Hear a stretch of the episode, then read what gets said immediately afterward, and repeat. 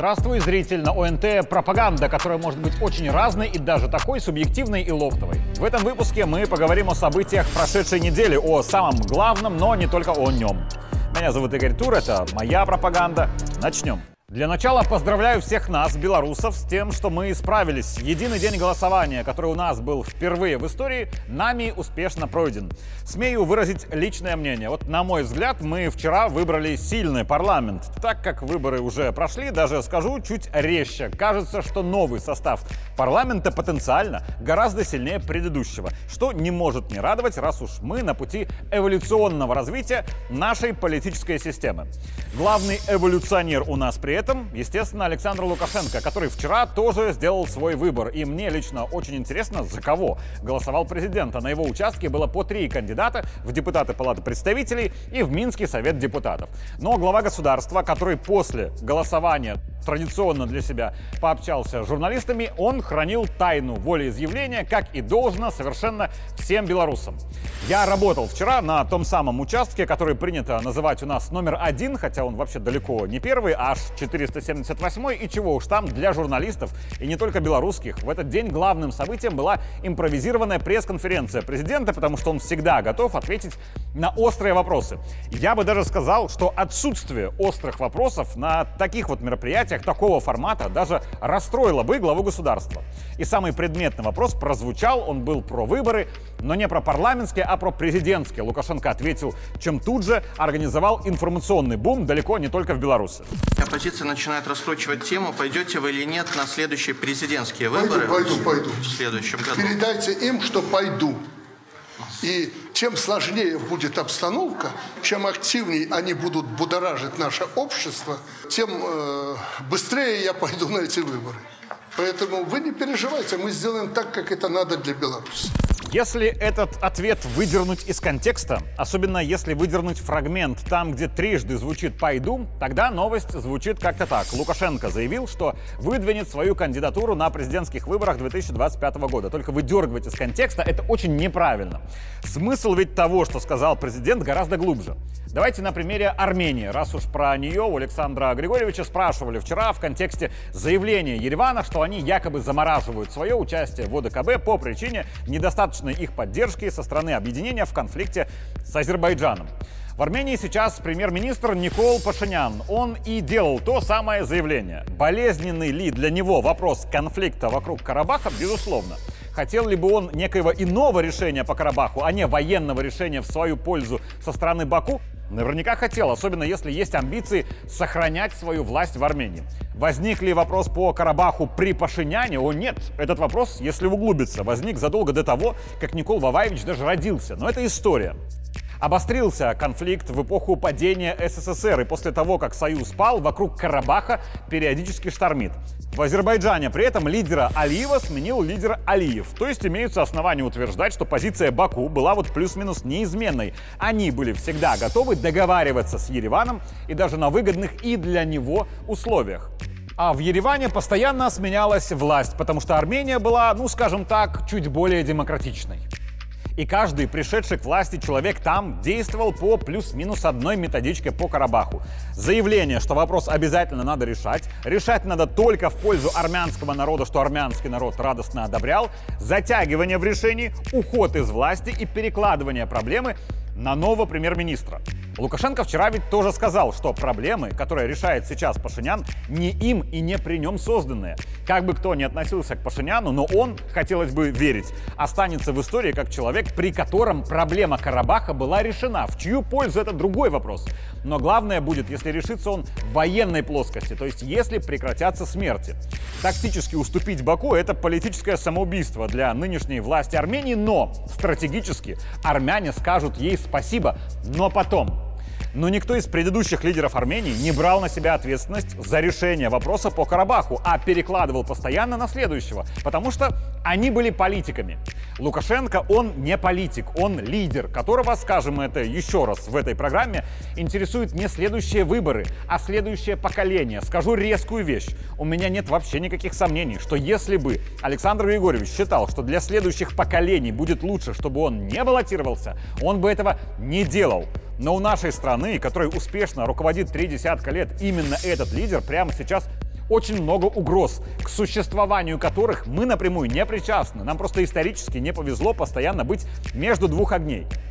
И чего точно не сделает Лукашенко, так это не переложит решение вопросов с себя на кого-то другого.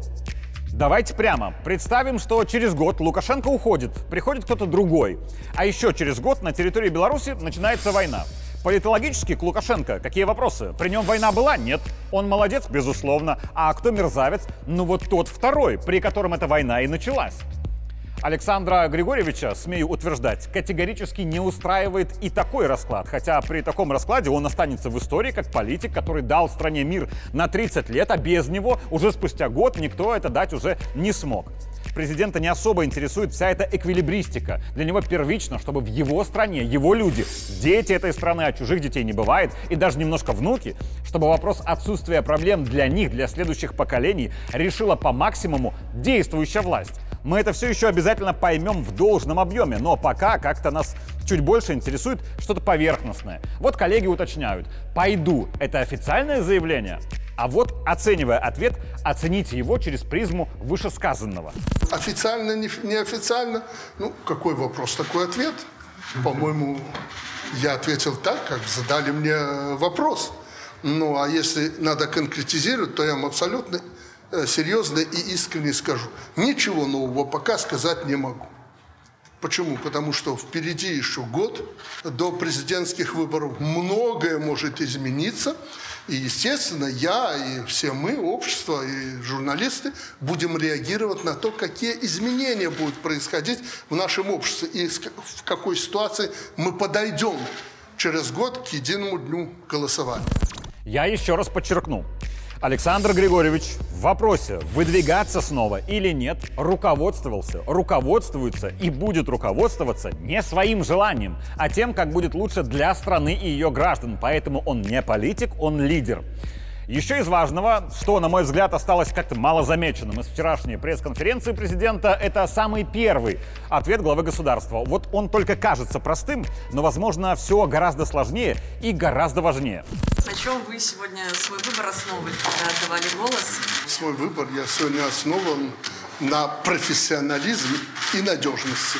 Для нас время непростое впереди, поэтому кроме профессионализма должна быть еще надежность, преданность белорусскому народу. Обострю. Я лично очень рад, что в ответе не прозвучало слово «патриотизм», при том, что я категорически за патриотизм, за любовь к родине и за то, что любая страна нуждается в патриотах. Это само собой. Но давайте тоже на примере. Когда я ложусь на операцию, что для меня первично? Патриотизм хирурга или его профессионализм?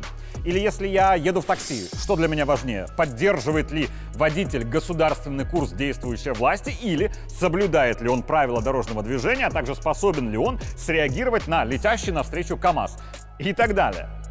Согласен, идеальное сочетание – это профессиональный патриот или патриотичный профессионал. Но если человек профессионал, но не патриот, он, конечно, может наделать гадости для страны и ее граждан, но это будет его личным выбором. То есть будет присутствовать мотив, то есть его гадость теоретически предсказуема, а значит, может быть как-то превентивно ликвидирована. А очень заряженный патриот, искренне желающий сделать что-то очень хорошее для Родины, но не профессионал, то есть не понимающий, как конкретно нужно делать хорошее для Родины, вот он, на мой взгляд, куда опаснее, потому что он непрогнозируем. Почему-то у нас порой часто звучит слово патриотизм как доминирующее требование для того, чтобы попасть в парламент, в местные советы, в ВНС, в исполнительную власть и так далее. Но мне кажется, патриотизм должен быть главным требованием только для вступления в какую-то патриотическую организацию. Над всем остальным должен главенствовать профессионализм. Повторю, идеальное сочетание, да, это профессиональный патриот или патриотичный профессионал. Но парламент — это ведь не республиканский союз патриотов, хотя такие союзы, конечно, важны и нужны. Парламент — это профессиональный орган принятия важных государственных решений. А пока кто-то на меня уже ругается в экран, еще один интересный фрагмент ответа Александра Лукашенко. Я знаю, что я многим не нравлюсь, чиновникам и прочее, потому что я жестко требую выполнения э, хотя бы наших договоренностей и принятых президентом решений. Если они не будут выполняться, тогда рухнет вся конструкция власти и общество утонет. Да, я это понимаю. Вы только что услышали, что в системе государственного управления Беларуси есть чиновники, которым не нравится Александр Лукашенко. Диктатор Лукашенко знает об этом, наверняка знает их фамилии, уверен, что он может получить и прямые цитаты недовольства этих чиновников, в том числе и в их личных разговорах друг с другом или, скажем, в разговоре с женой на кухне. Но чиновники, которым не нравится Лукашенко за то, что он жестко спрашивает за результат, они продолжают быть чиновниками. Их никто не то что не сажает на 15 суток, чтобы были довольны всем, но их даже не увольняют с их чиновничьей работы. А есть основания и предположить, что они могут даже получать повышение, согласованное лично с президентом, которым он, напомню, не нравится за свою жесткость. А он об этом точно знает, но все равно повышает их. Как так? Я думаю потому, что особенно в системе исполнительной власти первичен профессионализм. Все остальное это в лучшем случае на втором месте. А если кому-то что-то не нравится, у кого-то иное мнение, что ж, время все и всех расставляет на свои места. Альтернативная нефть в конце 2019 года и трение с Москвой, не локдаун в коронавирус, отсутствие избыточной нежности с протестующими в августе 20-го, контрсанкции, поддержка России в СВО и так далее. Каждое такое сильное решение президента, которых было и будет много, не всеми его сторонниками стартово поддерживается автоматически и с криками «Ура!». Но проходит время, и даже те сторонники, кто был против, понимают, что он был прав, а они ошибались. То есть люди и даже чиновники могут ошибаться и менять мнение. Но если они при любом мнении остаются профессионалами, то система государственного управления, она продолжает работать стабильно. Президенту для того, чтобы вести за собой нацию в безусловно успешное будущее, нужны профессионалы, способные помочь притворить в жизнь его сильное решение. Одного патриотизма для этого мало, мягко говоря. А патриотичность к действующей власти — это вообще субстанция крайне непостоянная. Чтобы это понять, достаточно хотя бы не забывать историю хотя бы Советского Союза и ранней России. Патриотизм к власти — это всего лишь нравится или не нравится.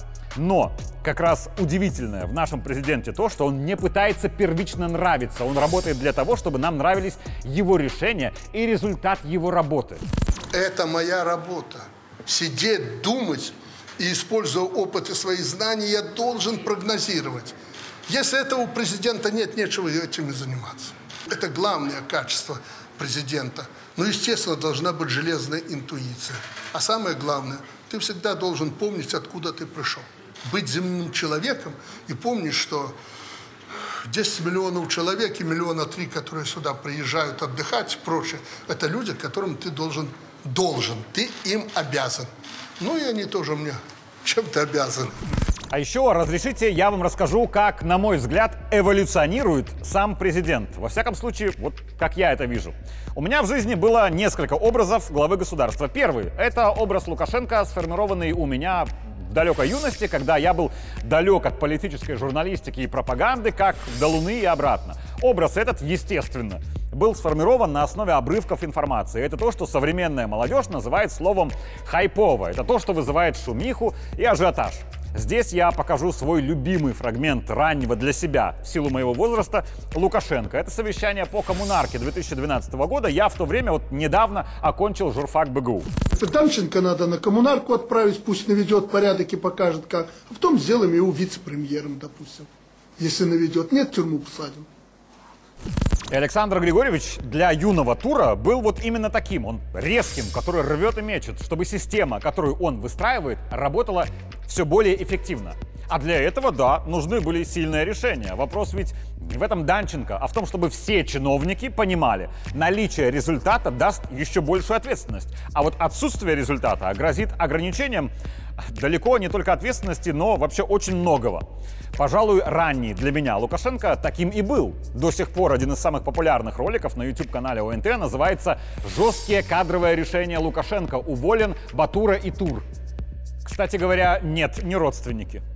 В 2017 году я начал работать в президентском пуле, то есть слушать все, что говорит Александр Григорьевич, публично. Хотя начал я это делать до пула, и слушать кое-что даже из непубличного. Я ждал увидеть вот Лукашенко именно таким, с той жесткой дихотомией добра и зла, которая, кстати, мне лично очень по душе. Ты или вице-премьер, или мы тебя в тюрьму посадим.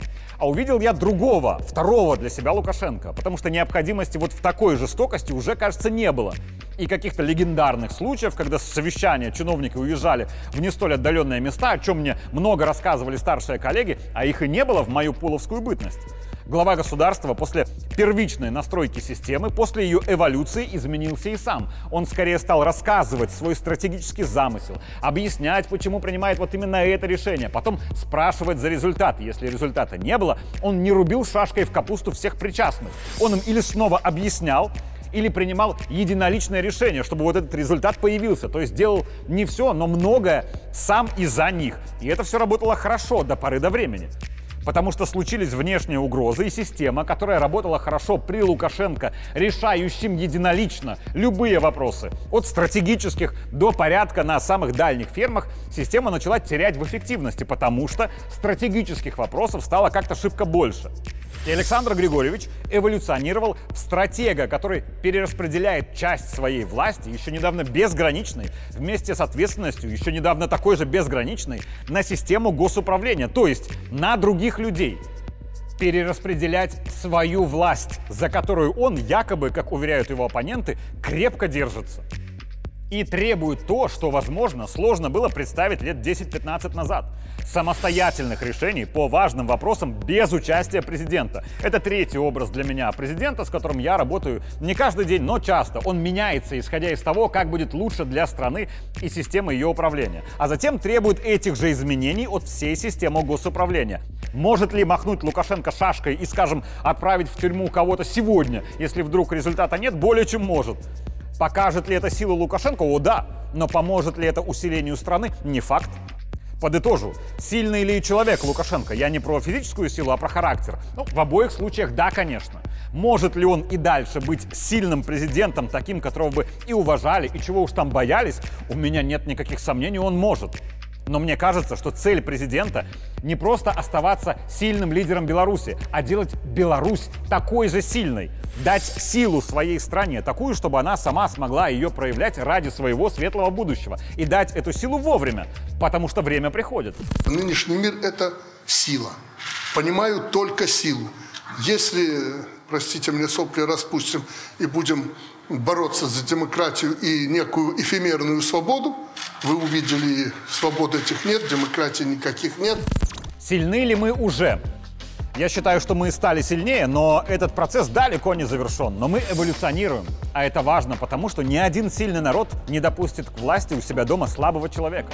Удержать власть могут только сильные руки, и Лукашенко уйдет только после того, как убедится, эта сила у страны теперь есть и даже без него. Любой иной исход президент посчитает предательством страны и народа. А предательство для Александра Григорьевича, смею утверждать, это наихудший грех. Меня зовут Игорь Тур, это была моя пропаганда. Увидимся в следующий понедельник.